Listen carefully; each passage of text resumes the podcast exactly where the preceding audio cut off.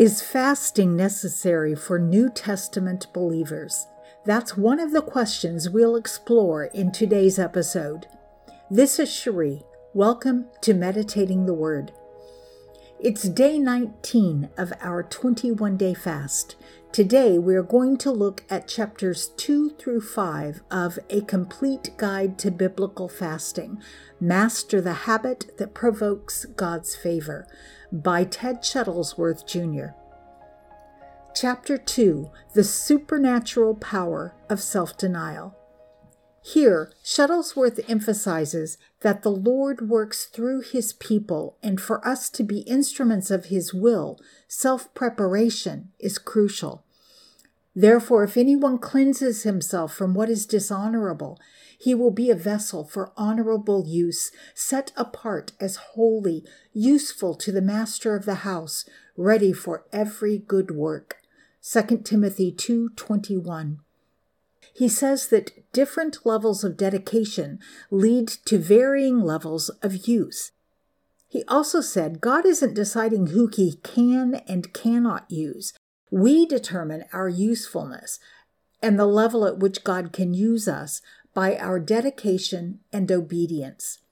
Fasting, as Shuttlesworth points out, doesn't change God's power, but our level of dedication. It's not about seeking more anointing, as the Holy Spirit already dwells within believers. Romans 8:11. The key is to take authority over the flesh daily, as exemplified by Jesus through his disciplined prayer life. Fasting is telling the flesh that it's not in control of our decisions. If we want to be mightily used by God, we must deny our flesh and press into the realm of spirit. Chapter 3 What is Biblical Fasting? Moving to chapter 3, Shuttlesworth defines fasting in its biblical context. The Hebrew word tsom suggests the act of closing or covering the mouth, essentially, not eating. He asserts that true biblical fasting involves abstaining from food, aligning with Jesus' teachings and practices. The problem with other types of fasting, abstaining from TV, social media, etc., is they don't fully accomplish one of the central purposes of fasting which is crucifying the flesh. Jesus expected his followers to fast and pray. We see this in Matthew 6 6, Matthew 6 16 through 18, and Matthew 9 15. Not only did God's people abstain from food, in some cases they didn't even drink water, as in the account in Esther 4:16. After Paul's Damascus experience, he ate and drank nothing for 3 days. We see that in Acts 9 9. But fasting devoid of prayer is meaningless. It's the combination that renews our sensitivity to Holy Spirit's voice. Importantly, Shuttlesworth urges believers to start small with fasting, maybe just 24 hours, and progressively deepen their commitment. He stresses that fasting is not and has never been optional. If we want to imitate our Master, Jesus Christ, then we must also imitate his dedication and consecration to his Heavenly Father. Chapter 4 Is fasting necessary for New Testament believers? In chapter 4, the focus shifts to whether fasting is essential for modern day believers. Shuttlesworth firmly believes it is, citing Christ's example and teachings. He reminds us that Jesus commenced his ministry with fasting and prayer, setting a precedent for all believers. This chapter refutes the idea that Christ's redemptive work negates the need for fasting, instead, highlighting its continued importance for spiritual growth and power. The very first thing Jesus was led to do after being filled with the Spirit was to fast. The result of his time in fasting, prayer, and overcoming the devil's temptation in the wilderness is seen in Luke 4:14, and Jesus returned in the power of the Spirit to Galilee, and a report about him went out through all the surrounding country. In Mark 9, his disciples were confused about their inability to cast a demon out of a boy. He explained the problem to them, and he said to them, This kind cannot be driven out by anything but prayer and fasting. Mark 9:29. The content of Jesus' teaching in Matthew chapter 6 and 9 should be enough for any believer to understand that Christ expects his followers to engage in fasting and prayer. When you give, Matthew 6 2. When you pray, Matthew 6 5. And when you fast, Matthew 6 16. Notice that Jesus didn't say, if you fast. He expected that his followers would fast. What Jesus was correcting was giving, praying, and fasting to be seen by others. It was a form of religious pride that had to be dealt with if there were going to be any supernatural blessings for their actions.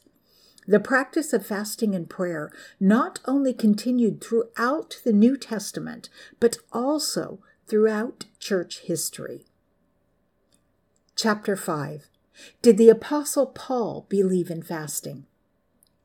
Finally, chapter 5 explores the Apostle Paul's stance on fasting. Shuttlesworth points out Paul's personal dedication to fasting, especially during pivotal moments like his conversion to Christianity. And for three days he was without sight and neither ate nor drank. Acts 9 9. Imagine what the Apostle Paul must have felt. He was a profoundly religious man who had dedicated his life to Judaism and spearheaded the persecution of the newly established Christian church. Now, after an encounter with Jesus, he realized that he had been actively persecuting the very God he meant to serve. I think it's safe to assume that Paul was truly humbling himself in fasting and contemplation during these three days before his conversion to Christianity. While Paul did not explicitly write about fasting in his letters, his practices and indirect encouragements, as seen in Acts and in his epistles, strongly suggest his belief in and commitment to fasting as an integral part of Christian life. Why didn't he include teaching on the subject of fasting in his letters? First, all scripture is God breathed, inspired by Holy Spirit. Paul wrote what he was directed to write, not what he chose to write on his own. Second, it was common practice for believers to fast, so it would have been unnecessary for him to write to the believers about fasting. We can conclude from his own personal dedication to fasting that Paul believed in the practice and modeled it for the believers in the early church. We might even say that he did encourage the believers to fast, albeit indirectly. I urge you then, be imitators of me. 1 Corinthians 4:16 and be imitators of me as I am of Christ. 1 Corinthians 11:1. Ted Shuttlesworth's book offers a compelling and insightful look into the practice of biblical fasting. It's clear that fasting is a powerful spiritual discipline. It's not just about abstaining from food, it's about deepening our connection with God, crucifying the flesh, and preparing ourselves for His use. Okay, my disclaimers. I am not a medical professional, and nothing in this podcast should be taken as medical advice. Please, if you fast, fast responsibly. If you have any underlying health issues or an unhealthy relationship with food, do not fast. And if you're going on an extended fast, it's a good idea to check with your doctor first. We are almost finished with this journey, only two more days after today. How are you doing? What insights or revelations have you had during your fast? Remember, sometimes the revelation doesn't come all at once, but little by little over time.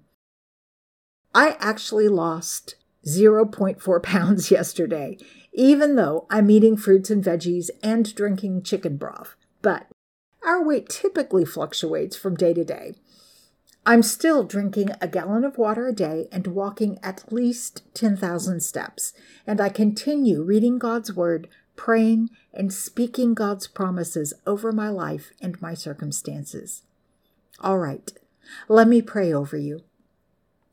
Father God, as we near the end of our fast, we continue to seek you diligently. Teach us the true essence of self denial Help us use this period of fasting to cleanse ourselves from what is dishonorable, to be used as vessels set apart and ready for every good work. Give us the strength to control our fleshly desires and to focus our hearts and minds on you. As we learn about the significance of fasting, guide us to understand its true biblical meaning. May our fasting not just be an act of abstaining from food, but a profound commitment to deepening our relationship with you. Renew our sensitivity to your voice and lead us to a greater understanding of your love and purpose for our lives. Father, as we reflect on the teachings of Jesus and the Apostle Paul, inspire us to follow their examples in prayer and fasting. May these acts of devotion not be merely ritualistic, but pathways to experiencing your power and presence more fully in our lives. For those who are new to fasting, I pray for their courage to start small and the perseverance to grow in this discipline. Transform our hunger for food into a hunger for righteousness. Give us a deeper revelation of your word and your ways. Lead us to live lives that honor you, lives of dedication, obedience, and spiritual empowerment. We thank you for your endless grace and for the teachings that draw us closer to you. In Jesus' name we pray. Amen. Thank you for joining me on Meditating the Word today. This is Cherie, reminding you that you are in my prayers. I look forward to seeing you again tomorrow. Until next time, be blessed and be a blessing.